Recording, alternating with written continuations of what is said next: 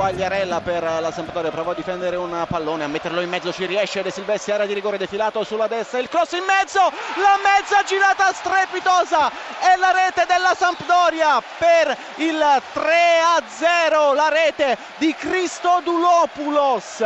l'invenzione ancora una volta della Sampdoria il cross sulla destra girata al volo di Cristo Dulopoulos questo è un bel gol qui la difesa del Verona centra e non centra. Un gol davvero ben costruito dalla formazione allenata da Vincenzo Montella il 31esimo Verona 0 Sampdoria 3 partita che sembra già finita